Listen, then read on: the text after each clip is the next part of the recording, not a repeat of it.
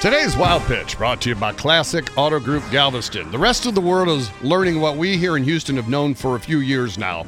Jose Altuve is a beast. He may be the best hitter in the game at this point, not only in batting average, but also a legitimate power hitter as well. Oh, and he steals bases whenever he wants. And did I mention he's a gold glove second baseman?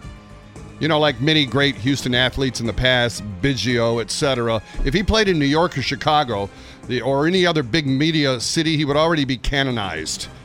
You know, maybe the media can finally stop focusing on his height and just recognize his greatness.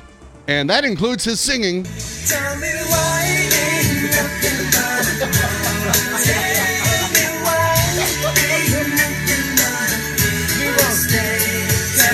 Backstreet Boys? That's right, baby. Backstreet Boys. Get some. That's today's wild pitch.